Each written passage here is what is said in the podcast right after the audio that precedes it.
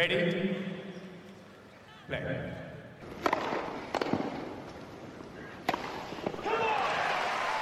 Merhabalar, Raket Servisi hoş geldiniz. Ben Gökalp. Ben Anıl, merhaba. Bugün yepyeni bir konseptle karşınızdayız. Ee, yeni, uzun zamandır denemek istediğimiz bir şey vardı. Aslında biz bunu hani hayat normal bir şekilde devam etseydi de yapmayı düşünüyorduk ama korona bizi hemen yapmaya sevk etti. Çünkü şu anda bildiğiniz gibi oynanan bir turnuva yok. Ee, biz diyorduk ki Anıl'la eskilere dönelim, oyuncuları bir mercek altına alalım.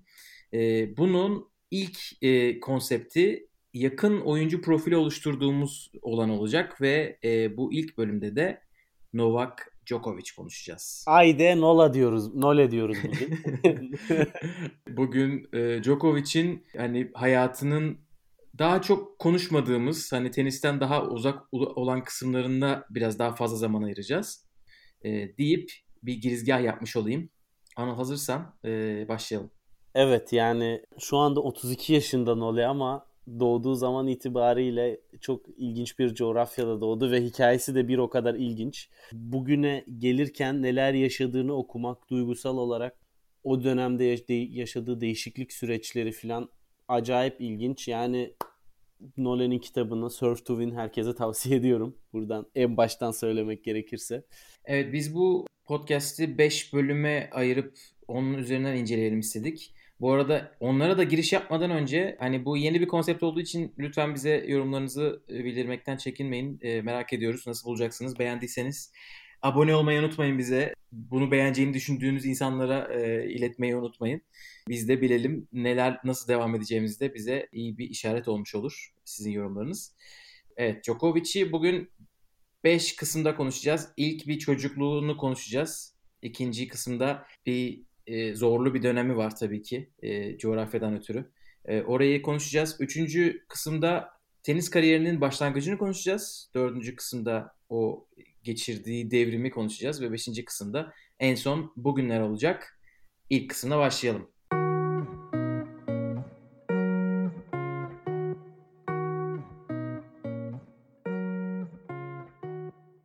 Evet ilk kısımda çocukluğunu e, biraz daha odaklanıyoruz. E, Djokovic 87'de Belgrad'da doğmuş. Sonra oraları biraz çabuk geçecek olursak 91-92 gibi ailesi ona gökkuşağı renklerinde bir raket alıyor. Ondan sonra 4, 4 yaşındaydı değil mi o zamanlar? 4 yaşında. Bu arada Anıl'ın dediği gibi bizim e, bugün konuşacağımız şeylerin çoğunun kaynağı Djokovic'in Surf to Win kitabı.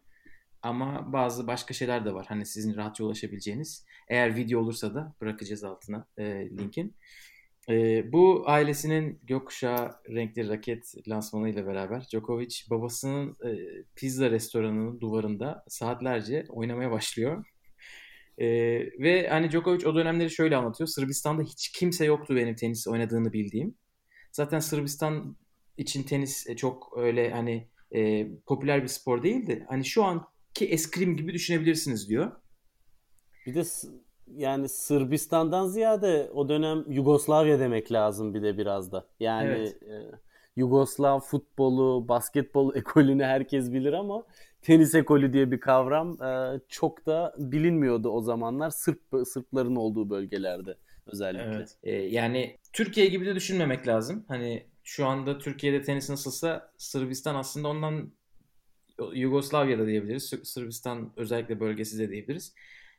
O, o kadar başlangıç noktasında değilmiş. 70'lerde iki tane büyük tenisçileri var mesela Grand Slam finalleri gören. Niki Pilic daha çok bilineni. E, çünkü onun üzerinden e, büyük bir boykot oluyor ATP'de.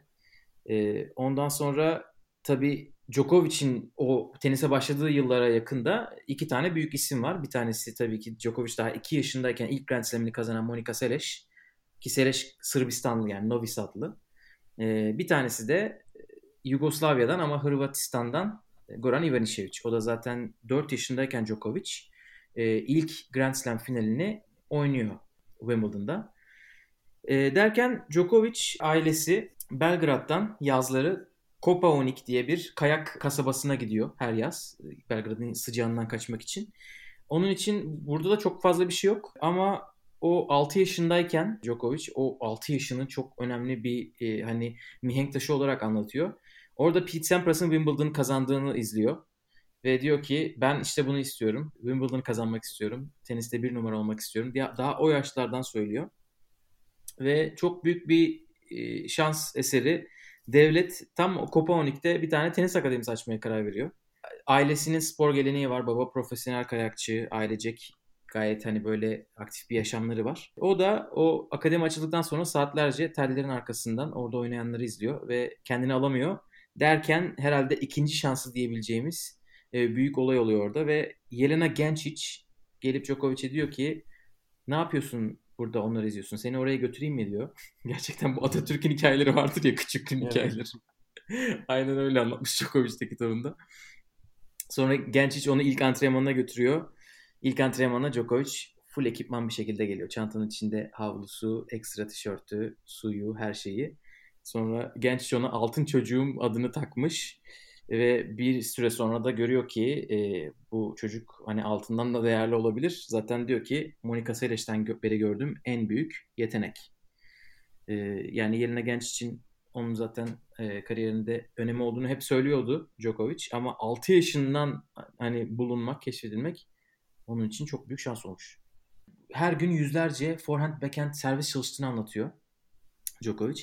Bu arada eğer Djokovic'in bu halini yeterince sizde canlandıramadıysam kafanızda YouTube'a Djokovic Kid yazarsanız böyle 93-94 yıllarından videoları var Djokovic'in nasıl olduysa onları VHS'lerle artık betalara kaydetmişler. Ee, çok güzel videolar. Ee, orada şey yapıyor görüyorsunuz. Djokovic değil mi inanmıyorum diye düşünüyor olabilirsiniz başta.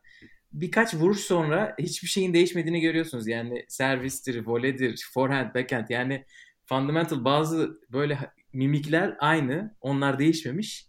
Ee, işte temel oturmuş o yaştan.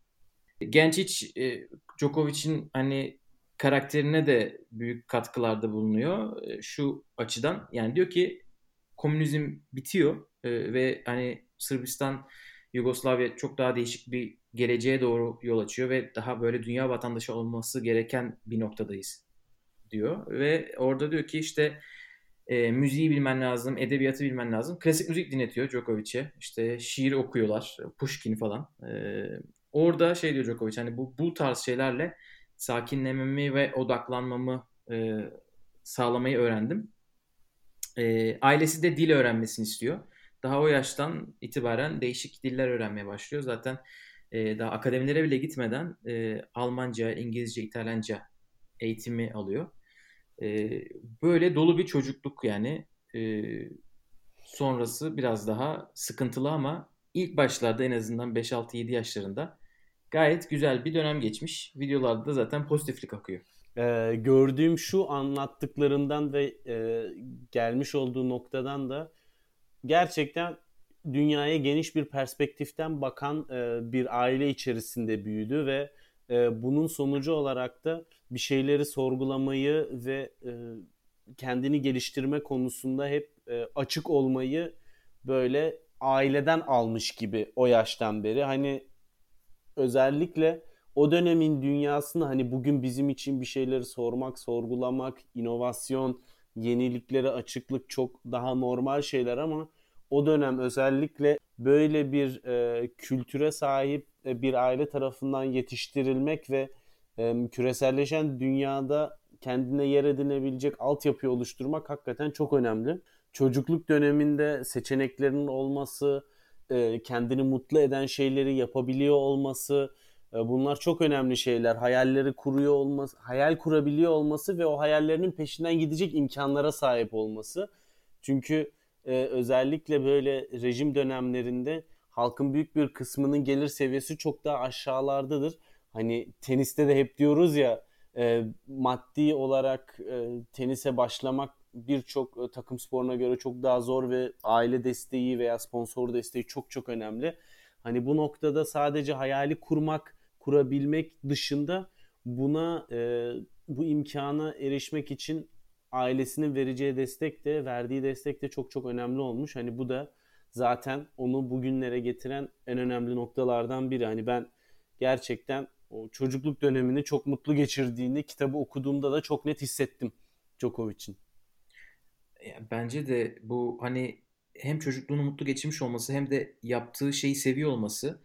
E, çünkü bu yaptığı şeyi sevme büyük ihtimalle çok şey fark ettiriyordur. Hani insana her gün antrenmana gitmek ta o yaştayken çok zor olan bir şey olsa gerek. Çünkü işte şeyden bahsediyor. Okula gidiyordum. Akşamları ben şey yapıyordum. Hatta 7 yaşında mı? 7 yaşında verdiği bir röportaj var.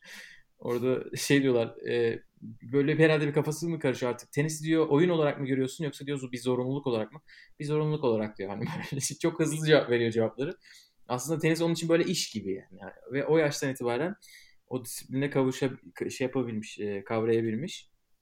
Ve dediğin gibi rejim hani biraz hani hem devlet kötü durumda bir de savaş zamanından bahsediyoruz. Sırbistan'ın içerisinde yani o onların yaşadığı yerde savaş olmamasına rağmen Sırbistan savaş içerisinde. Bir taraftan Hırvatistan'la bir taraftan Bosna'yla. Ee, Hırvatistan'da biraz daha karşılıklı ama e, yani öyle bir dönemde olduğunu düşünmek lazım. Ekonomik olarak tabii ki herkese bir şeyi etkisi var. Böyle bir zamanda yaşamanın. İstiyorsan bu kısımla alakalı ekleyeceğin yoksa biraz daha saati ileri saralım. 99 yılına gidelim. Tabii ki.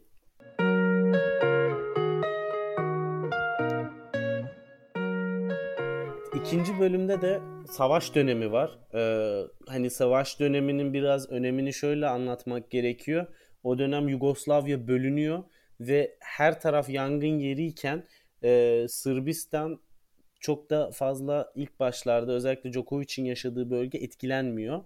Fakat daha sonra bombalar e, Djokovic ailesinin etrafında da patlamaya başlıyor ve e, bu süre zarfında e, Djokovic ilk defa tabii ki böyle ağır bir e, gerçekle karşılaşıyor. Çünkü çok mutlu geçen çocukluğundan sonra hayal kurduğu ve geleceğe çok daha toz pembe baktığı dönemden sonra savaş gerçeğiyle karşı karşıya kalmak onun hayatında çok derin izler bıraktı. Ben ilk başta şöyle e, okurken şunu fark ettim. Yani ne yaşadığın değil sadece o yaşadıklarından nasıl ders çıkardığın gerçekten seni hayatta çok daha farklı bir noktaya götürebiliyor. Mesela e, Djokovic şöyle bir şey söylüyor o dönem. Savaş başlangıcında korku içinde yaşadık diyor e, kısaca. Fakat zamanla korkmamayı öğrendik. Çaresizliğimizi kabullenmeyi öğrenmek bizi özgürleştirdi diyor. Yani hani burada şunu diyor. Biz başlangıçta bombalar patladı eyvah ne yapacağız vesaire diye korku içerisinde kendimiz kendimizi kapadık ve hiçbir şey yapamadık diyor. Ee, ve bu dönemde aslında şunu fark etmiş. Yani sırf bombalar patlıyor diye bir şeyler oluyor etrafta ve bunları biz kontrol edemiyoruz diye e, yaşamayı bırakmamak lazım. Sevdiğimiz şeylere tutunmamız lazım. Bunu bilmek bizi özgürleştirdi diyor. Sonuna da şunu ekliyor. Ne zaman şımaracak olsam, ne zaman e, hayatta tatminsizlik yaşasam, mutsuzluk yaşasam hep o günleri hatırlarım. Gerçek değerlerin, sevginin, ailenin, mutluluğun öneminin farkına varıyorum diyor.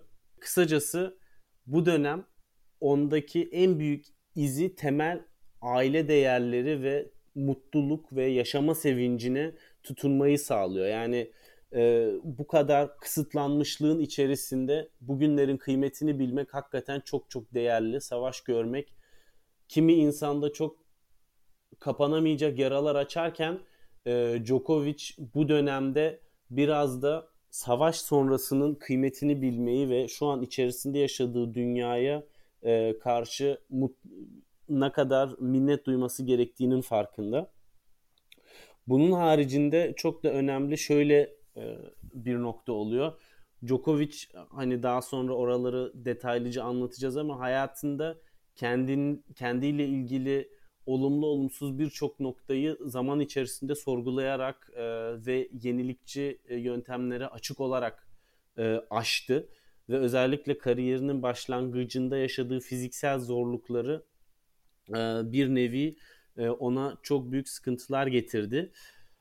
Bunu şuraya bağlıyor. Diyor ki savaş dönemi bana birçok şeyi öğretti ve en önemlisi açık görüşlü olmayı ve her zaman yeni bir yöntem aramayı öğretti diyor. İşte bu yüzden diyor 2010'da hiç tanımadığım sadece televizyondan maçımı izlemiş bir doktorun benim sıkıntımı nasıl çözebileceğini söylediğinde onun sözlerine kulak verdim diyor. Bunun haricinde e, savaş dönemiyle ilgili çok da ilginç ve tatlı bir anısı var Djokovic'in. Diyor ki yani o dönem tabii ki bombalar patlıyor ve evlerine kısıtlan e, tutsak haldeler çıkamıyorlar dışarı ölüm korkusuyla. Bir gün e, karar veriyor ve tenis oynuyor tekrardan. Nerede oynuyor? E, bir havuzun içerisinde tabii ki havuzun içerisinde su filan yok. Orada tenis oynuyor ve kimle oynuyor? Ana Ivanovic'le oynuyor. Yani e, savaş dönemindeki bu iki karakter daha sonrasında tenis dünyasına gerçekten çok büyük damga vuruyor ve aslında e, bir anlamda savaş döneminde yaşadıklarından bir tanesi de tenisin onu hayata bağlayan en önemli şeylerden biri olduğunu görebiliyor. Böyle bir tecrübeyle ben şunu hissettim. Gerçekten çok daha hırslarını hem kontrol altına almayı başaran e, bir yapıya doğru evrilirken ki çıktığı yolda e, mental olarak ve psikolojik olarak güçlü kalmayı bu dönemde öğrenmiş ve aynı zamanda da e, kendini geliştire geliştirecek e, yaptığı her şeyi açıkçası bu savaş döneminde temeli atılmış gibi Gökalp. Sen evet. ne düşünüyorsun? Sen de okudun ama e, yani ben bu kadar net bir şekilde o dönemi tasvir etmesi ve yaşadıklarını ve aldığı dersleri okuduğumda hakikaten e, bir kez daha çok büyük saygı duydum ve sadece büyük bir sporcu değil aynı zamanda da e, gerçekten mental olarak da e, ve vizyon olarak da çok önemli bir karakter olduğunu gözlemledim. Evet, e, ben de katılıyorum. Zaten hani öyle bir çocukluk atlattıktan sonra e, büyük ihtimalle ya çok güçlü çıkıyorsunuz ya da çok yaralı çıkıyorsunuz. E, Djokovic hani güçlü çıkabilmiş ailesinin yakınındakilerin desteğiyle. E, yani orada anlattığı bazı enstantaneler var kitapta. Çok hani grafik olarak anlatıyor. Diyor ki işte e, hani bu savaş başladığı ve e, tehlike sirenleri her akşam çalmaya başladığı zaman 300 metre yakındaki teyzelerin evine gidiyorlar. Çünkü sadece orada sığınak var. Ve tam sığınağa giderlerken e, işte ailesi, annesi babası küçük kardeşlerini götürüyor. O tabi arkadan geliyor. O zaman Marco 8 yaşında, Georgia 4 yaşında. Yere takılıp düşüyor Djokovic. Sesimi duymadılar. Orada büyük ihtimalle travmatik gelmiş ona o düşme. Çünkü arkasına dönüp baktığında bir F-117'yi gördüm diyor. F-117'yi bu arada hani aratırsanız F-117 böyle bildiğiniz korkunç bir savaş uçağı. Hani normal F-16 yani her şey her savaş uçağı korkunç ama F-117 gerçekten korkutmak için yapılmış gibi bir tipi var. Ve diyor ki metal gövdesinin açıldığını gördüm ve iki tane füze bıraktı ve bizim daha önce az önce çıktığımız binanın yakınını patladı diyor. Hani böyle bir şey gördüğünüzü düşünün. Daha 10 yaşındasınız. Bu çok çok zor bir şey tabii ki. 10-11 yaşındasınız. Ee, diyor ki sığınakta 20 de aile daha vardı. Beraber kaldık. 78 gece her gece sığınağa gidiyorlar. Gündüz evlerine gidiyorlar. Ama öyle çok gezmiyorlar ama dediğin gibi bir yerden sonra artık salı verme başlıyor. E, hatta insanlar da artık büyük ihtimalle savunma mekanizması olarak bunu mizaha vuruyorlar. Bir tane birisi böyle hedef tahtası olan bir tişört giyiyor. Sokakta öyle yürüyor. Hani gel beni vur der gibi. Ya şey noktası çok öyle kestirmiş. Ee, o anlattığı nokta e, senin de bahsettiğin NATO köprüleri bombalıyor. Biz hadi bizi de vurun diye karşılarına geçiyordu insanlar diyor. E, evet hakikaten ya. kafa kırılmış yani bir noktadan sonra. O psikolojiden normal hayata dönmek de çok zor yani. Tabii yani şöyle bir şey söylüyor. Bunu yani normal hayatta nasıl düşünürsünüz? Gerçi biz bizim ülkemizde çok travma yaşıyor. Onun için belki bizde düşünenler olabilir ama bu tabii savaş yani. Artık savaşın hani şehrin içine girdiğinden bahsediyoruz. Ee, biz diyor artık bir yerden sonra Yelena Genç ile hani çalışmaya devam etmeye başladık diyor. Ee, kaçıp bir yerlerde kendimize yani çatlak asfalt olan bir yerlerde oynuyorduk diyor. Hatta bazen dayanamayıp Partizan Tenis Kulübü'ne de gidiyorlarmış tenis kulüplerinin olduğu yere. Evet. Tenis kulübüne gitmedikleri zaman diyor diyor ki en son bom neresi bombalandıysa oraya gidiyorduk. Aynı yer iki gün arka arkaya bombalanmaz diye. Bu inanılmaz bir şey ya. Yani bu kafayı mı yediniz? tabii yani kafayı yedirtiyor tabii ki savaş insana. Ee, bu şekilde önlemlerini alıyorlar. Bu arada galiba havuzda antrenman yapan Ivanovic. Ama Djokovic de değişik değişik yerlerde yapmış. O zamandan beri tanışıyorlar zaten. Aynı yaştalar. 12. şey 10 ikinci yaş gününde aynen e, uçaklar uçarken doğum günü şarkısı söylendiğinden bahsediyor. E, çok şey ya çok e, çok zor durum. E, ya ben bir şey ekleyeyim yalnız. E, bu Türkiye'de özellikle Twitter'da ve bazı sitelerde çok dolaşan bir Djokovic savaş e, böyle görsel hikayesi vardı birkaç sene önce. Görenleriniz vardır. E, biraz böyle romantikleştirilmiş yani gerçekten saptırılmış böyle sırf hani hikaye etkileyici olsun diye. Ben o zaman ondan çok rahatsız olmuştum ama yorum olarak yazdığın zaman kayboluyor. En azından şimdi podcast var söyleyelim.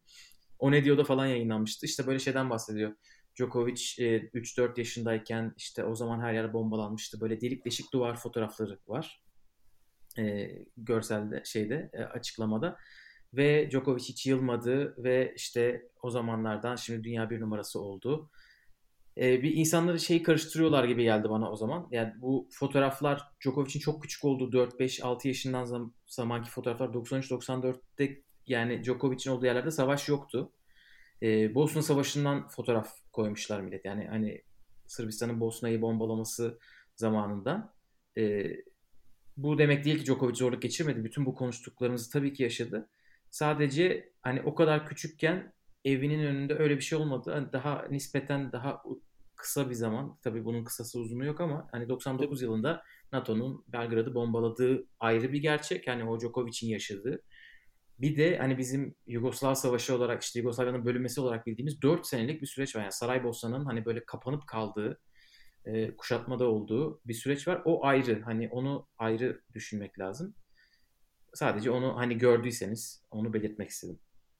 Ya bu sa- savaş ve savaşın getirdiği psikoloji konuş konuş e, bitmez. Hakikaten çok zor bir şey. Ben de 97 yılında e, Bosna'ya gitmiştim o zaman ve of. hani o sa- savaş dönemini e, görmüştüm. Babam görevliydi orada o zamanlar. E, yani şunu gerçekten anlayabiliyorum. O onları yaşayan bir insanın yani tenis maçında kırılması çok zor. Hani hakikaten e, onun bilmiyorum yani illaki o günlerinde e, geçen seneki Wimbledon finalinde maç puanında Federer'e karşı e, iki kere o returnleri yapmasında etkisi vardır. Ben ancak bu kadar psikolojik olarak güçlü kalabilmesinde onun yani bu savaş döneminin çok büyük etkisi olduğunu kesinlikle eminim. Evet. What doesn't kill you makes you stronger.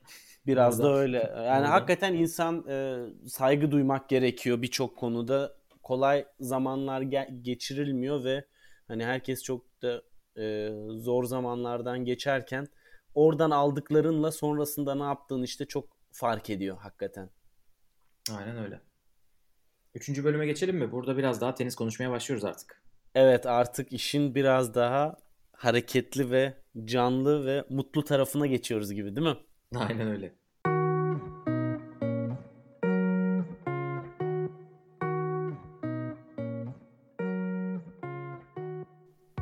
Evet, üçüncü bölümde Djokovic'in kariyerinin başlangıcını konuşuyoruz. E, Junior falan çok konuşmayacağız ama ATP itibariyle hani neler yaptığı bir kırılma noktası var. Ta o zamana kadar e, konuşacağız.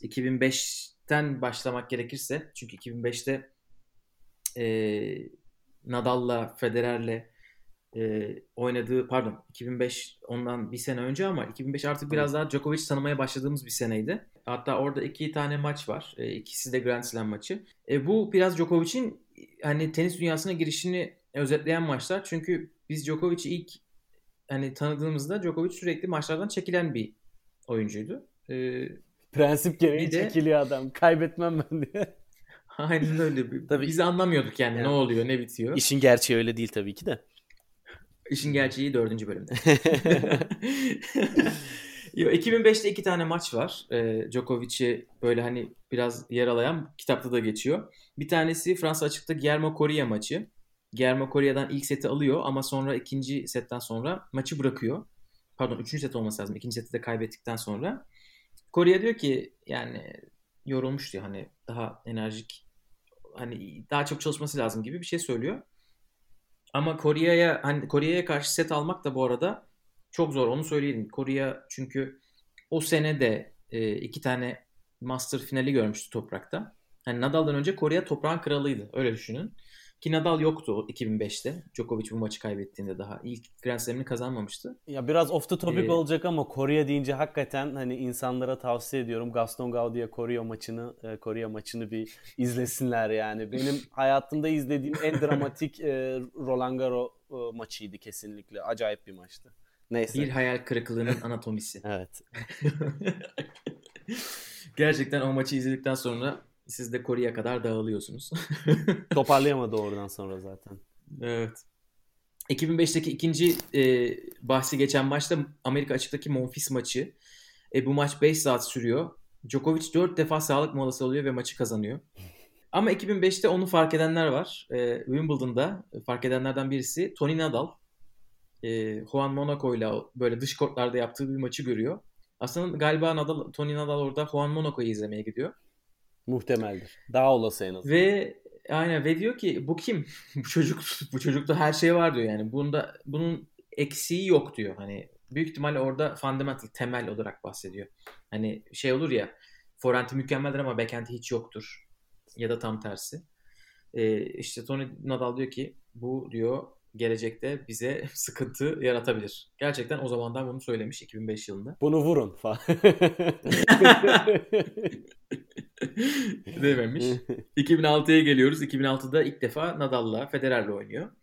Ee, Nadal'la Roland Garros'ta oynuyor ve maçlarının 3. setinde maçtan çekiliyor. Şaşırdık mı? Hayır. Ee, zaten Djokovic e, bin maçtan fazla maç yapan oyuncuların hepsinin bir listesini yaparsanız e, burada en çok maç maçı yarıda bırakan iki oyuncudan biri.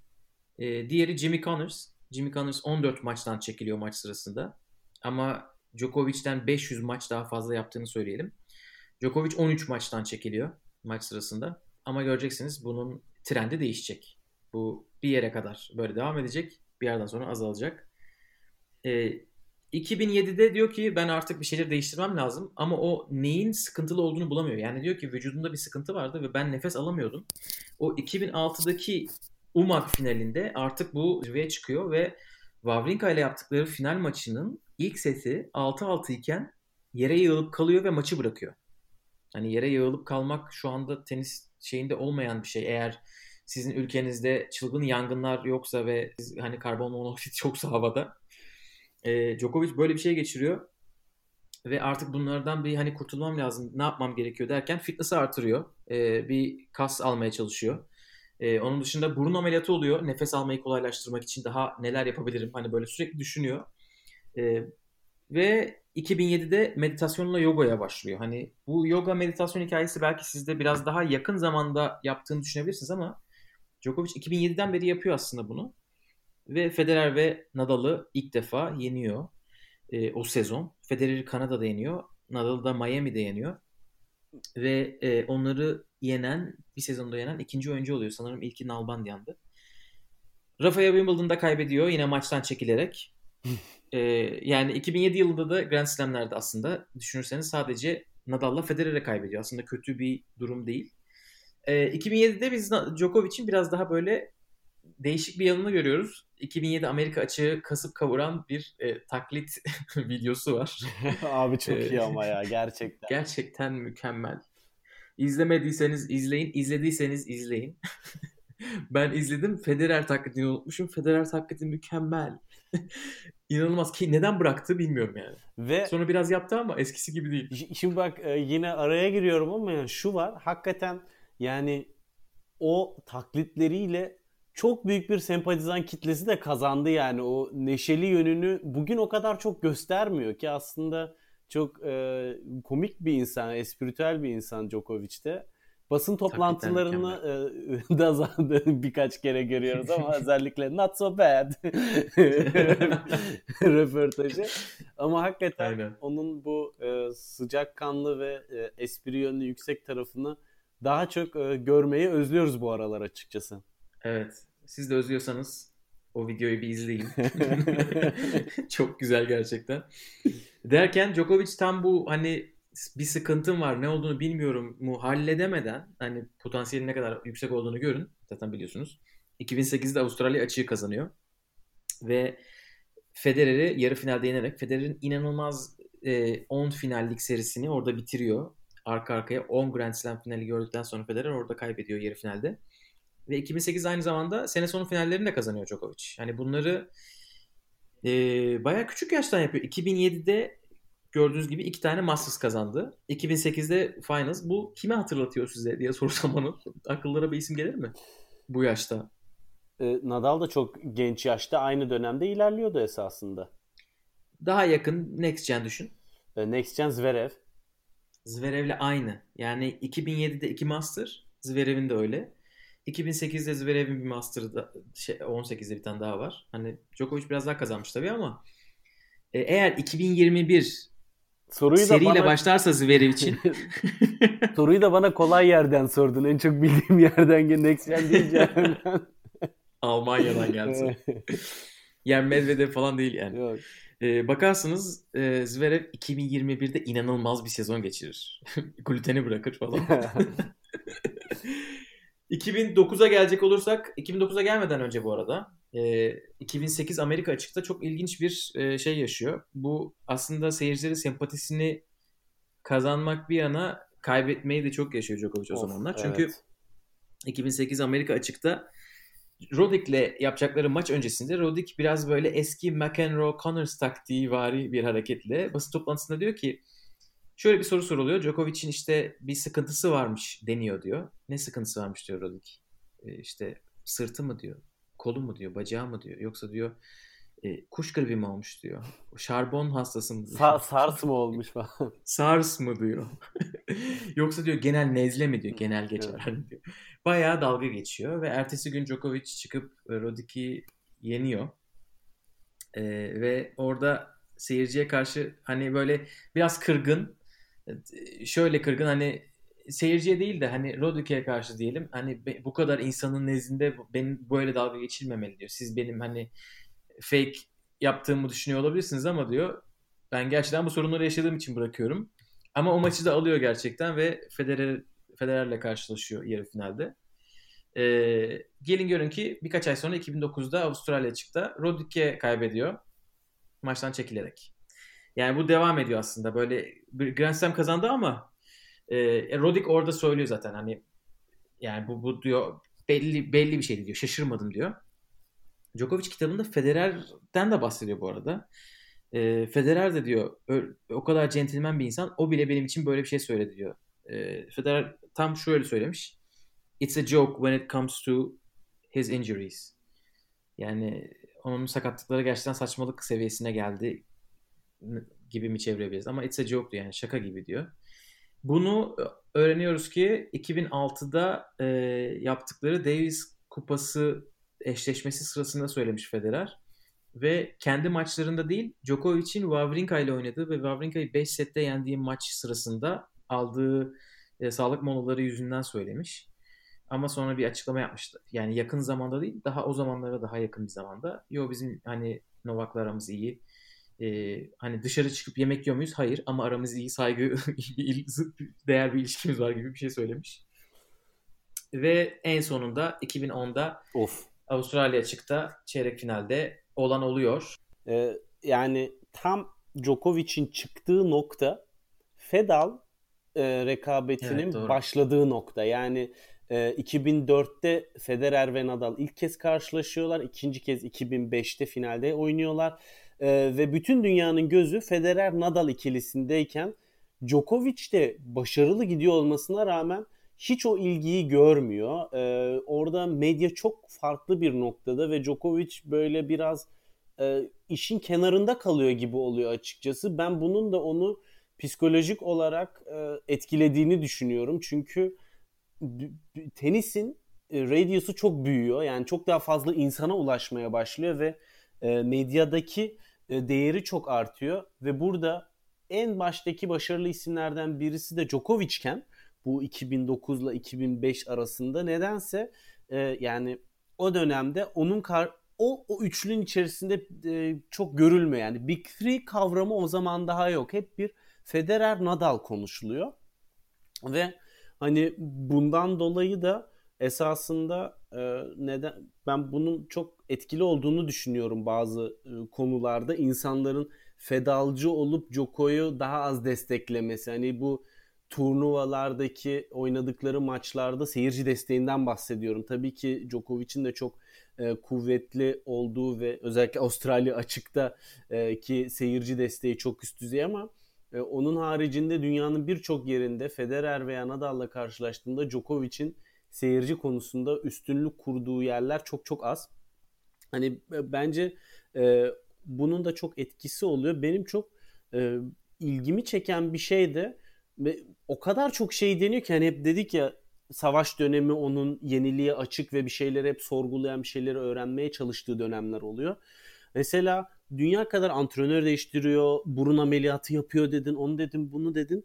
Ee, yani 2009'da diyor ki ya abi herhalde benim nemli havaya karşı bir uyumsuzluğum var diyor. Abu Dhabi'de kamp yapmaya başlıyor. Yani artık e, işin sınırlarını o kadar zorluyor ki. Fakat şu var. hiç kimseye de derdini anlatamıyor çünkü zayıflık olarak görüleceği için bunu da saklamak istiyor.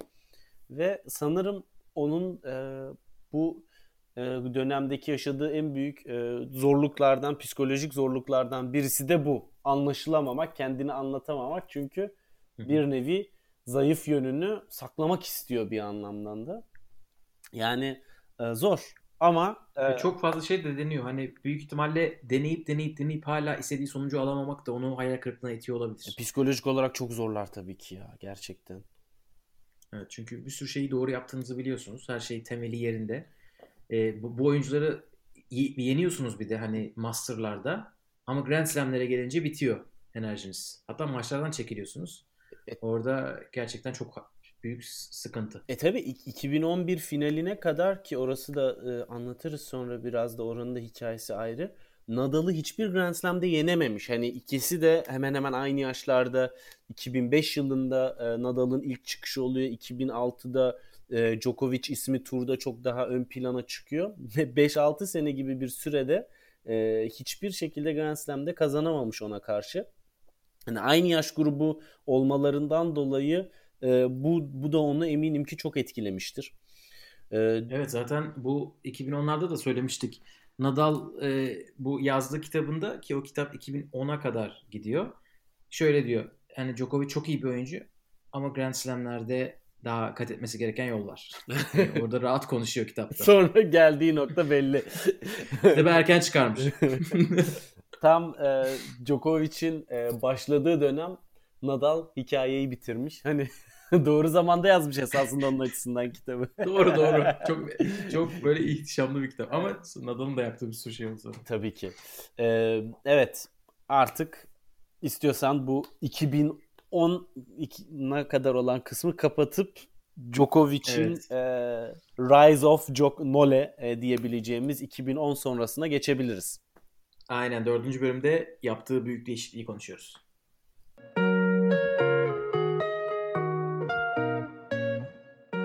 Dördüncü bölümde e, şuradan başlıyoruz. Senenin başında Avustralya açık. Bugün biz bu podcast'i kaydederken e, Djokovic Avustralya açığın kralı. Öyle görülüyor. Hani e, bu burada en çok Grand Slam kazanan isim ve hakikaten seyirci desteği olarak da en güçlü olduğu yer. Ve burada 2010 yılında çeyrek finalde Joe Wilfred Songa ile karşılaşıyor. Bir önceki sene de e, pardon daha önce de karşılaştı ve e, orada Songa'yı yenip e, turnuvayı da kazanmıştı. 2008 yılıydı yanlış hatırlamıyorsam. E, ve Aynen. buradan aslında şunu diyor. Yapmam gereken o gün ne yapıyorsam aynısını yapmak, kopmamak. Daha fazlası değil diyor. Maçı iyi giremiyor. Tsonga a, ilk seti alıyor. Ondan sonra maçı çevirmeye çok yaklaşıyor Djokovic. Sonraki iki seti alıyor. Hatta üçüncü seti 6-1 gibi çok net bir skorla alıyor. Artık maç bitecek deniyor. Sonra dördüncü sette 1-0 e, Tsonga öndeyken bir anda olanlar oluyor tekrardan. O spazmlar başlıyor, kramplar başlıyor, ağrılar başlıyor derken tuvalet molası alıyor ve e, onu şöyle açıklıyor. Rakibimin beni o halde görmesine asla izin veremezdim. Bundan dolayı tuvalete gidiyorum diyor ve e, mide kramplarım ve ağrılarımla beraber istifra ediyor.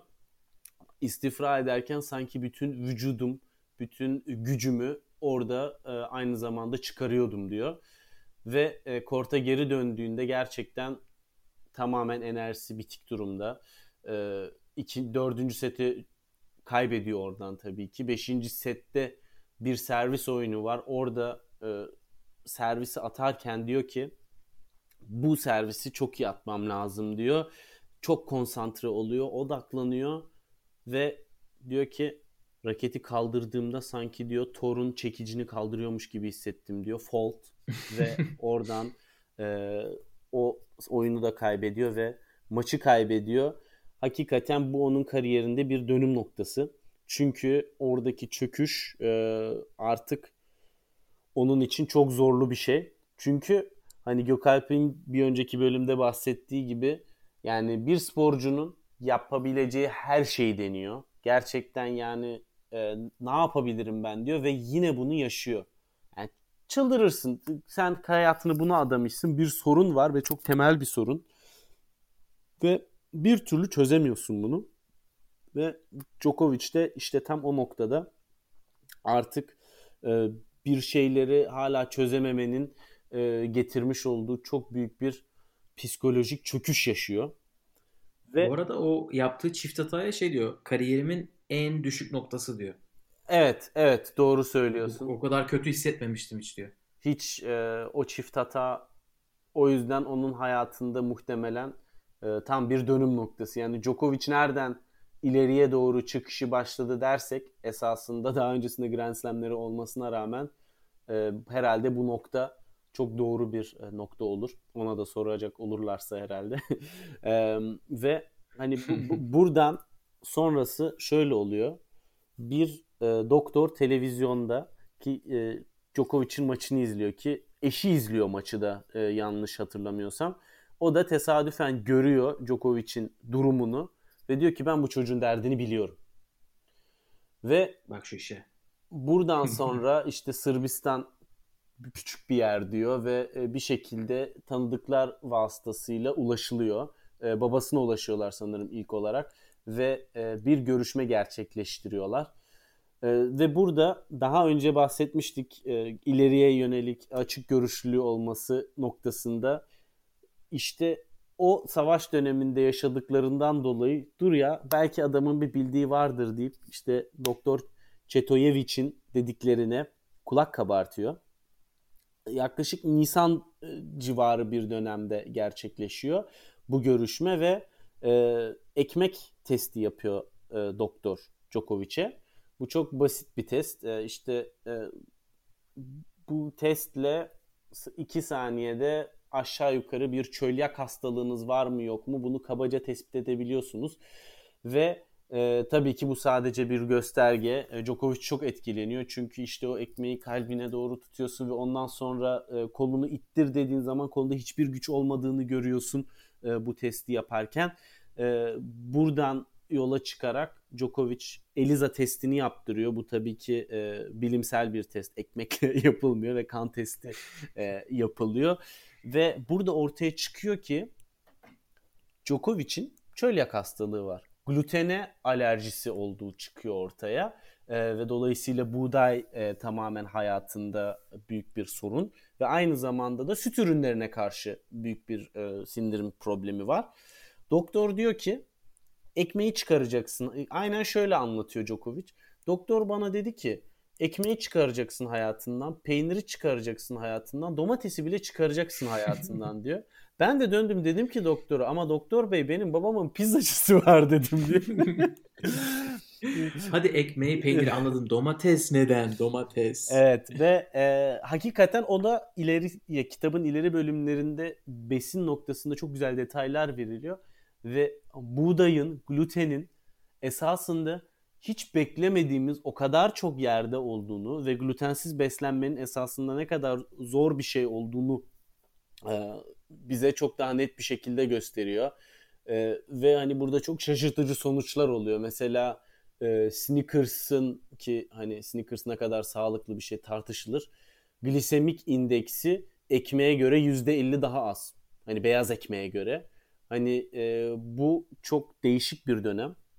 Yani kan şekerini hızlandırma etkisi daha düşük aslında ekmeğe göre. Evet ve bundan dolayı Djokovic artık diyor ki tamam bir yerde burada sorun çözümüne yaklaştık gibi ve e, doktorun verdiği diyeti uygulamaya karar veriyor. Doktor diyor ki Doktor Çetoyevic 14 gün boyunca bunları yapacaksın. İşte bir e, beslenme programı veriyor. Djokovic de bunu harfiyen uyguluyor ve başlangıçta gerçekten çok zorlanıyor. Diyor yani o kadar çok canım çekiyor ki diyor ki hani normal yani Djokovic'in hayatında üstünde parmesan peyniri olan domates soslu pizzanın e, yeri hani çok özel anladığımız kadarıyla. Bunu kitabında da birkaç kere bahsediyor birçok yerde. Hayatında en çok sevdiği e, yemek olduğunu. Ve bunlardan vazgeçmesi çok zor oluyor özellikle ilk hafta. Ama iki hafta sonunda şunu fark ediyor. Ya ben hiç olmadığım kadar zinde uyanıyorum. Hiç olmadığım kadar enerji, kuvvetli e, uyanıyorum diyor ve yaptığı bütün değişiklik beslenme üzerine sadece. Antrenman programı mesela hiçbir şey değiştirmiyor. Ondan sonra doktor diyor ki esas zorluk şimdi başlıyor diyor. Çıkarıyor e, ve bir tane bagel veriyor Djokovic'e. Bunu ye diyor. Djokovic de işte bagel bizim e, simidimiz gibi. Bagel'ı yiyor. Ve şunu fark ediyor. Bir anda bütün o midesindeki o ağırlık hissi, o çöküş ve ertesi sabah uyandığımda diyor sanki e, bütün gece viski içmiş gibi uyandım diyor.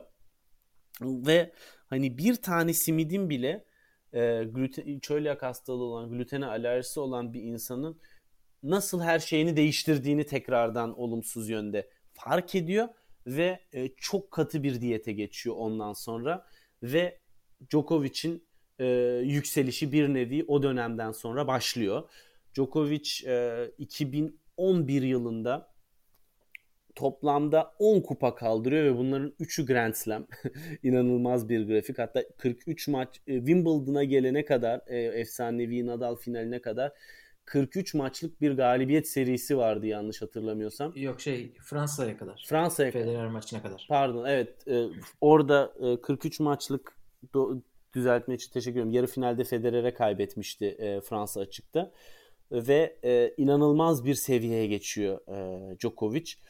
Beslenmeyi koyuyor hayatına. Aynı zamanda bu beslenmeden dolayı e, artan fiziksel özellikleri. Çünkü glutensiz ve e, süt ürünlerinin olmadığı bir besin düzeninde inanılmaz bir zayıflama oluyor e, e, Djokovic'te. Vücuttaki yağ oranı acayip şekilde düşüyor. Turdaki insanlar hayret ediyorlar. Yani sen de diyor kas yok herhalde diyorlar. Nasıl oynuyorsun diye soruyorlar. Çünkü hakikaten çok incecik kalıyor. Fakat yağı gidiyor. Aynı şekilde kas gücü, enerjisi hepsi yerinde. Ve avantaj olarak bunun üstüne zayıflığından dolayı inanılmaz bir çeviklik ve esneklik kazanıyor. Ve bu çeviklik ve esneklik Djokovic'in bugün işte ahtapot gibi dediğimiz e, o son kortun en uç noktasından topları çevirip tekrar kortun ortasında aynı hızla geri gelebilmesi ve e, o her yerden e, pes etmeyen şekilde her topu geri göndererek az hata yaparak geliştirdiği o savunma ağırlıklı baseline oyunun oluşumunda işte tam da bu diyet ve bu yaşam biçimi her şeyi başlatıyor. Bu dönem zayıflamasının etkisiyle e, egzersiz yöntemleri geliştiriyor. Egzersiz değişiklikleri yapıyor. Dynamic stretching deniyor ona. Dynamic stretching kısmına e, da kendini geliştiriyor ve inanılmaz bir esnekliğe sahip oluyor. Yani şpagat yapabiliyor Djokovic'te ve bütün e, bu geçen bu senenin başında bir tane yine return'ü vardı böyle neredeyse yere paralel şekilde bacakları 180 derece açılmış şekilde bir return'ü vardı. Spider-Man'li. Spider-Man aynen. Çok yaşa. bu resmin kaynağı da işte bu dynamic stretching e, egzersizleri ve fakat bu dynamic stretching ancak bu beslenmeyle oluyor ve e, bu iki yöntem onun oyun planı, stratejisi ve tenis karakterini baştan sona şekillendiriyor. Peki Anıl sana bir sorum var. Evet. Bu kadar bu kadar okuduk bu kitabı. E, sende nasıl bir etki yarattı kişisel olarak? Bu soruyu sormak istiyorum. evet, e, Djokovic'in e, yükseliş döneminde geçmeden önce gerçekten çok doğru bir yerde sordum bu soruyu. Açıkçası ben de herhalde 4 ay boyunca ekmek yemedim. Yani e, kendimden e, tiksindim bir dönem. Yani o kadar ben nasıl böyle bir şeyler yapmışım falan gibisinden. Çünkü kitapta çok etkili anlatıyor ve hakikaten o kadar bu beslenme döneminin içine bizi alıyor ki ya bu sanki hayatta sağlıklı olmanın altın anahtarıymış gibi bir e, izlenim uyandırıyor. Ki hakikaten şunu da fark ettim. Esasında işin ana fikrine döndüğümüzde hani Djokovic'in glutene alerjisi var. Ve e, o simit e, iki hafta sonra yediği simitle şunu anlamıştı. Hakikaten bu benim vücuduma ağır geliyor. Ben oradan mesela şu ana fikri aldım. Yediklerimin sonucunda vücudumun verdiği reaksiyona göre beslenme düzenimi şekillendirmem gerektiğini fark ettim. Yani esasında iş çok basit. Vücudunuzu dinlediğiniz zaman e, neyin size iyi gelip neyin kötü geldiğini esasında algılayabiliyorsunuz. Hani kimisinin şekere karşı direnci farklıdır, e, daha yüksektir, daha azdır. Kimisi e, işte ekmekle veya işte farklı şeylerle daha rahat sindirebilir, daha zor olabilir bunların hepsini vücudumuzu dinleyerek anlayabileceğimizi fark etmiştim bu noktada ve hakikaten e, şuna da çok dikkat etmiştim. Sabah nasıl uyanıyorum? Ne, ne yediğime göre. Ben mesela şunu fark ettim. E, eti çok severim, kırmızı eti. Ve fakat o dönemden sonra hayatımda kırmızı etin ve hamurun yerini epey azalttım. Ve benim üzerimde bugüne kadar da etkisini sürdürüyor. Tabii ki bu kadar e, dünya bir numarası bir atletin disiplinine sahip asla değilim. Ve tabii ki e, yine et, yine tatlı, yine süt ürünleri hayatımda yer ediyor. Ama ağırlığı bayağı değişti ve sebzenin yeri bayağı arttı. Ve Djokovic'in bu kitapta çok güzel verdiği e, diyet e, önerilerinin haricinde tarifler var sebze önerileri var. evet yemek kitabına var. dönüşüyor birden. Bir anda. Kitap birden yemek kitabına dönüşüyor. Birden e, bildiğiniz Emine Beder'le tariflere yani, geçiyorsunuz. Ama çok ciddi bir şekilde orada şu, yani tabii ki onun dediği smoothie'leri işte ne bileyim kale yiyin diyor, onu diyor, bunu diyor. Bir şeyleri anlatıyor. Hepsini birebir uygulamak, oradan yemek tariflerine geçmek bir yana e, şunu anlıyorsun ama ya bir şeyleri daha doğru yapmam lazım. En azından günlük hayatımda. Çünkü zaten dışarıya çıktığımız zaman çok da fazla bunlara dikkat etmiyoruz ama en azından evin içinde eve marketten neler aldığımıza yönelik çok fazla e, şey var. E, ipuçları var bu kitapta ve bu kitap ya yazıldığında e, şu çok önemli. Bugün dünyadaki vegan trendi yoktu daha. Vejeteryanlık trendi bu kadar yüksek değildi ve Djokovic'in hakikaten bu konularda çok sorgulayan ve e, çabalayan ve yenilikçi bakış açısı kendisinin teniste turdaki e, çok büyük bir avantajı haline geldi. Ve hani birileri diyor diye yapmadı. Araştırdı, öğrendi, kendisine yönelik doğruları buldu ve uyguladı ve bunu bizimle paylaştı. Yani e, işin besin tarafı bir yana mesela şeyi de çok güzel anlatıyor. Ben o dönem hakikaten bunu çok takdir etmiştim. Ee, şöyle bir örnek veriyor e, egzersiz konusunda. Biz diyor top tenisçileriz şu anda diyor. Çok her türlü imkanımız var diyor. Benim fizyoterapistim var diyor. Maçtan çıkıyorum, masajımı yapıyor filan vesaire. Ama çok basit bir şey varmış egzersiz konusunda. Bugün çok trend. O zamanlar daha bu kadar değildi.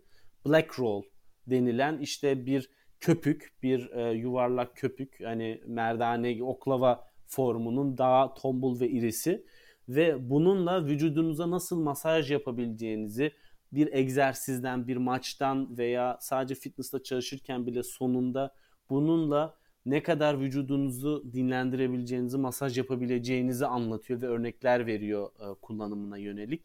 Hani bu açıdan sağlıklı yaşamı nasıl yapabilirim ve bunu nasıl günlük hayatımda uygulayabilirim sorusuna çok fazla cevabı da veriyor. Hani sadece kendi hikayesini anlatmıyor bize de bir şeyler katıyor bu yolda.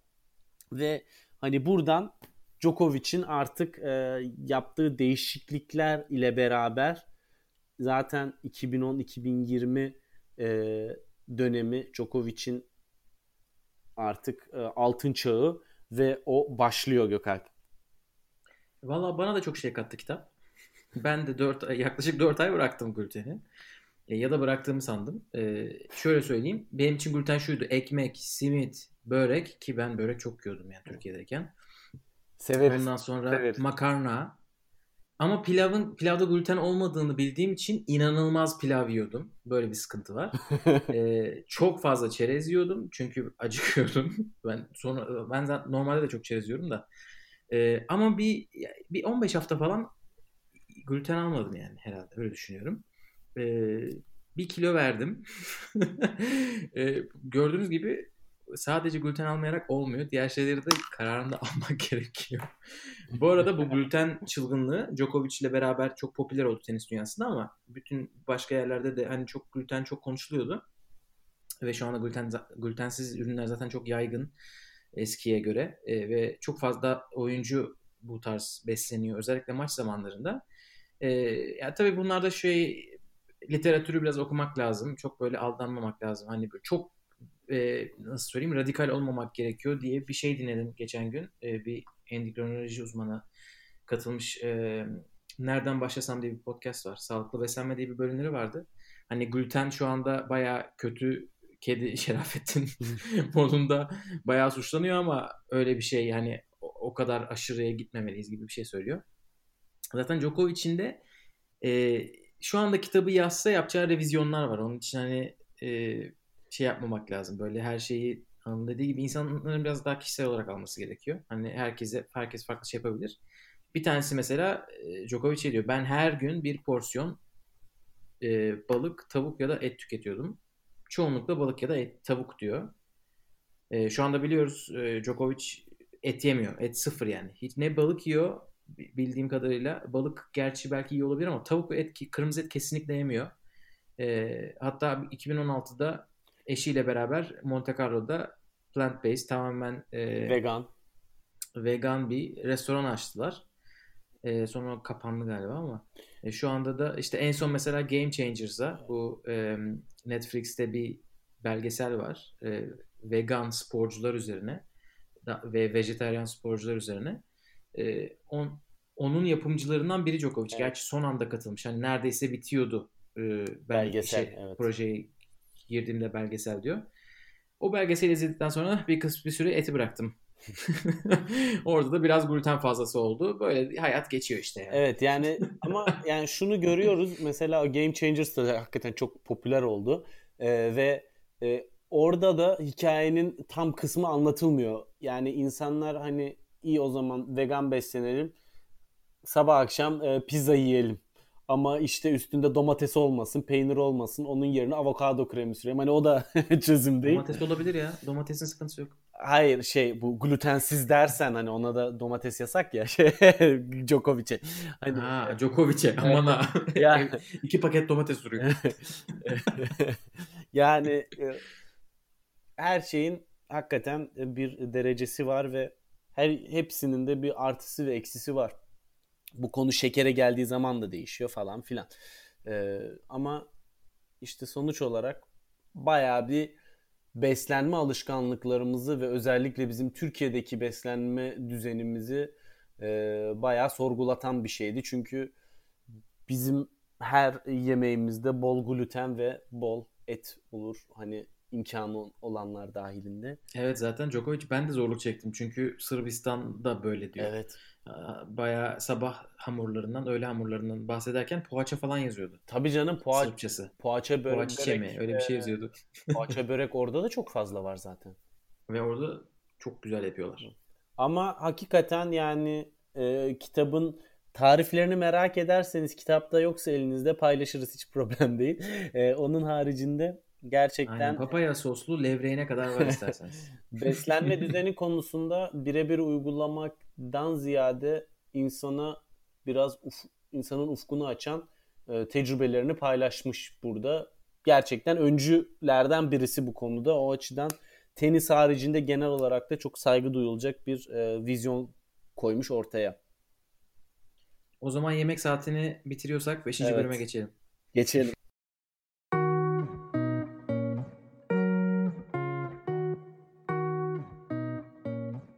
5. bölümde 2011'den günümüze kadar konuşuyoruz. Çünkü bu zamanı önceden de konuştuk. Sürekli konuşmaya da devam ediyoruz. Onun için bu kısmı sona sakladık ve ufak tutalım dedik diğer kısımlara e, kıyasla. 2011 Anıl'ın dediği gibi inanılmaz bir sezon oldu Djokovic için. 41 maçlık bir seriyle başladı ki bir iki tane Davis Kupası maçı vardı önceki seneden. 43 maç arka arkaya kazandı ve e, Federer onu Roland Garros'u yenene kadar e, maç kaybetmedi. E, Federer ve Nadal'la yaptığı 11 maçın 10'unu kazandı bu sene. Yani herhalde bu beni daha çok etkiliyor 41 maçtan. Evet. Çok çok büyük iş ya. Hem Nadal'la hem Federer'le ki Nadal'la ilgili şöyle bir şey de var. Nadal'ı o sene arka arkaya Master turnuvalarında iki defa toprakta yeniyor. Ee, ki şöyle söyleyelim. Nadal'ın Nadal'ın toprakta yenilmesi bu zamanlarda size normal geliyor olabilir Roland Garros dışında. Ama Nadal 2005 Monte Carlo'dan 2005 diyorum aklınızda tutun. 2005 Monte Carlo'dan 2011 Barcelona'ya kadar sadece 4 maç kaybetmiş toprakta. E bunların ikisi Federer, birisi Juan Carlos Ferrero, birisi de Soderling. Yani o 6-7 senelik zaman 6-7 senelik zamanda 4 maç kaybedip o zaman da sadece Djokovic'e 2 ayda hatta bir ayda 2 maç kaybedince bir dedik bir dakika Djokovic ne zaman yenilecek e, derken ama o sene çok büyük bir sene geçirdi gerçekten. 3 tane Grand Slam kazandı. E, ki daha iyi bir senesi gelecekmiş. Onun farkında değildik biz. 2013-14 biraz daha sessiz geçti 2011'e göre ki bunların e, hepsinde yanlış hatırlamıyorsam Grand Slam kazandı. E, galiba 2014'te kazanmış olabilir. E, yok 2014'te de Wimbledon kazandı. Hepsinde Grand Slam kazandı. 2015 gelmiş gelmiş en iyi sezonlardan birisi sayılıyor. Bu tenis tarihinde yani. E, 2006 Federer'le karşılaştırılıyor çokla, çoklukla. Ama bu gerçekten inanılmaz bir sezon. 2015 sezonu. Orada da neredeyse maç kaybetmedi. E, ve oradaki başarısını 2016'ya kadar taşıdı. 4 tane Grand Slam kazandı. Arka arkaya Fransa açıkla bitirdi artık e, o seriyi. E, ve 4 Grand Slam'i arka arkaya elinde bulunduran ilk kişi oldu Rod Laver'dan beri ve bunu 3 değişik e, zeminde yapan ilk e, tenisçi oldu. Burada tabii şey bir söylemek lazım. Hani eskiyle çok kıyaslamamak lazım. Çünkü zeminler çok değişti ama bu çok çok büyük bir başarı tabii ki. E, sonra o başarılar 2017'de sekteye uğruyor. Biraz bir boşluğa düşüyor Djokovic. O çok çok büyük başarılardan sonra, o bir buçuk seneden sonra. Ve birden e, Marian Vajda ile yollarını ayırıyor ve takımın geri kalanıyla da yollarını ayırıyor. Ve Andre Agassi ile çalışmaya başlıyor. Bir yerden bir yandan Radek Stepanek geliyor. Sonra e, kendini biraz daha işin e, hani spiritüel tarafına adayıp e, orada bir mutluluk gurusu tarzında bir abimiz de vardı. E, hatırlarsanız Player Box'ında bayağı bir sene falan. Reiki, Sonra Reiki falan öyle bir şeyler vardı değil mi? Böyle bir hayatında şeyleri kattı ama. Adamın adını hatırlayacağım. Amor y Paz diye bir şey vardı. Çok değişik bir giyim tarzı vardı. Hemen anlaşılıyordu onun orada olup olmadığı. Pepe yani. İmaz. Pepe İmaz bu şey adamın adı. Zaten adını yazınca Djokovic çıkıyor hemen yanında. Sonra o 2017 kayıp sene 2018'e doğru gittiğimiz zaman artık orada e, bir dirsek sakatlığı var. Ne oluyor? Djokovic artık eskisi gibi olamayacak mı derken Djokovic bize bu soruyu sorduğumuz için bir tokat daha vurdu. Ve 2018'den şimdiye kadar kaç? İşte Wimbledon, Amerika, Avustralya. Bir tane daha Avustralya. Dört tane. Bir de Wimbledon e, beş tane Grand Slam kazandı. Gerçekten inanılmaz bir 10 e, sene çıkardı. Bunu önceden de konuştuk ama anında eklemek istediğim varsa tabii konuşmak isteriz. Ya hakikaten çok büyük e, saygı duyulması gereken bir isim Djokovic ve hani bu başarıları içerisinde belki de en büyüğü yani Roland Garros'u kazandığı sene olmasa da e, Nadal'ı Roland Garros'da yenmiş olması sonra finalde Wawrinka'ya kaybetti ama e, yani Nadal'ı Roland Garros'da yenmiş olmak sanırım en böyle ikonik maçlardan biri olası, olabilir. Ve yani şunu düşünüyorum. Bu geri dönüşleri konusunda şu anda hani yaşı itibariyle Federer bize çokça e, mutluluk yaşattı ve Djokovic'te de bu herhalde ikinci herhalde e, geri dönüş konusunda böyle çok net ve gümbür gümbür geri gelen gelebilen oyunculardan bir tanesi. Yani hani hep böyle diyorlar ya ya Nadal'cı mısın, Djokovic'ci misin, Federer'ci misin? Yani her şeyin ötesinde Nadal da Federer de tabii ki çok büyük isimler. Djokovic de işte tam da bu yüzden bu Big Three'nin içerisinde hep geliştiriyor kendini. Hep ileriye gidiyor ve bir şeyleri değiştiriyor. Yani bu iniş dönemlerinde aslında o kayıp sezonda yine bir şeyleri denemesinden kaynaklı ama tutmayınca hatasında da ısrar etmiyor. Yani bu yüzden kişilik olarak da ben çok büyük saygı duyuyorum e, Djokovic'e. Gerçekten kendini açtıkça açtı. Ee, değişik imajdan değişik imaja büründü. Eskiden yani işte sakatlanan oyuncu, sakatlıktan çekilen oyuncu derken işte bir yerde komedyen oldu. Sonra işte Federer'le Nadal'ın partisini batıran insan oldu derken şu anda e, sadece Djokovic fanlarının gelmiş geçmiş en iyi Djokovic dediği yerden Aa, bir dakika galiba Djokovic gelmiş geçmiş en iyilerden birisi olmaya yani o, o son 3-4 listesine aday yapmamız gerekiyor bizim dedirtti insanlara o noktaya getirdi. Ee, çok büyük bir evrim gerçekten hani kariyeri. Ama bunu önceden görenler olmuş. Ee, ben herhalde gör, deseler inanmazdım o zaman. Şu anda 10, 17 mi? 17 Grand Slam olan bir oyuncudan bahsediyoruz.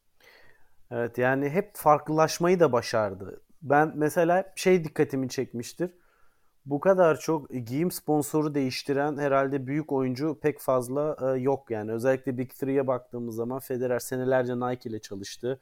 E, Nadal hala Nike ile çalışıyor. İşte Federer şimdi Uniqlo'ya geçti ama Nole'ye baktığımız zaman işin içerisinde o kadar çok marka giriyor ki hep böyle bir şeyleri değiştiriyor. Hep bir şeyleri yeniletiyor. İşte eskiden Joko'ydu sonra Nole ismini bile marka olarak, PR olarak bile orada bir şeyleri değiştiriyor, araştırıyor, görüyor, ne daha çok değer görüyor. Bu anlamda hakikaten çok e, vizyonu geniş ve hayata dair kendini her dönemde daha da ileriye götürecek bir isimdir. Hani bu mental bir şey, bu bir kişilik ve yapı meselesi.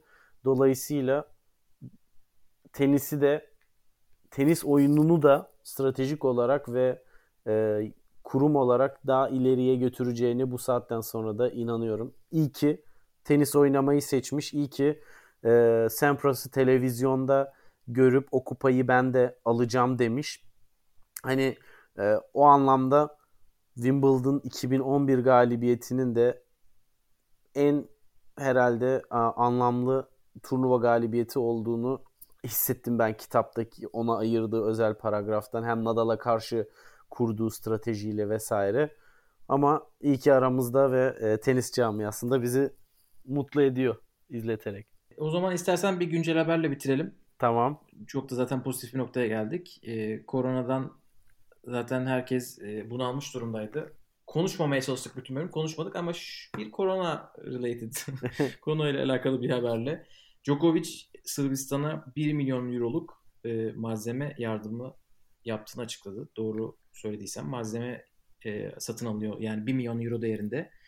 E, bunu da Federer geçen gün retweetlemiş. Böyle bir her, herhalde şey özlediler birbirlerini. Öyle düşündüm. Yani e, şu zaten e, Djokovic Foundation var. Bir vakıf kurdu ve oradan çok fazla e, hayır işi de yapıyor Djokovic. E, bunun üzerinden dediğin gibi bu yardım yapacak. Federer onu tweetledi. Nadal da tweetledi. E, retweetledi pardon. Yani o Big Three'nin bir aradayız mesajını Federer'in öncülüğünde artık e, tekrardan görmüş olduk Twitter üzerinden. Hakikaten bu aralar sosyal medyada o tenis oyuncularını çok daha fazla görüyoruz ve onları daha yakından tanıma fırsatı oluyor bir anlamda da. Hani özellikle Instagram'da çok fazla canlı yayın oluyor. Merak edenler e, olursa kesinlikle izleyin. Oyuncuları tanıma anlamında çok keyifli şeyler oluyor bu keyifsiz korona döneminde tenis açısından. Aynen öyle. O zaman burada bitirelim istersen. Evet zaten yine epey konuşmuşuz. Evet bu sefer biraz yakın profil çizdik. Ee, umarız keyifli olmuştur sizin için de. Bizi her zaman olduğu gibi Raket Servis isimli bütün platformlarda hesap hesaplarımızdan takip edebilirsiniz. Bir sonraki bölümde görüşmek üzere diyelim. Hoşçakalın. Güle güle.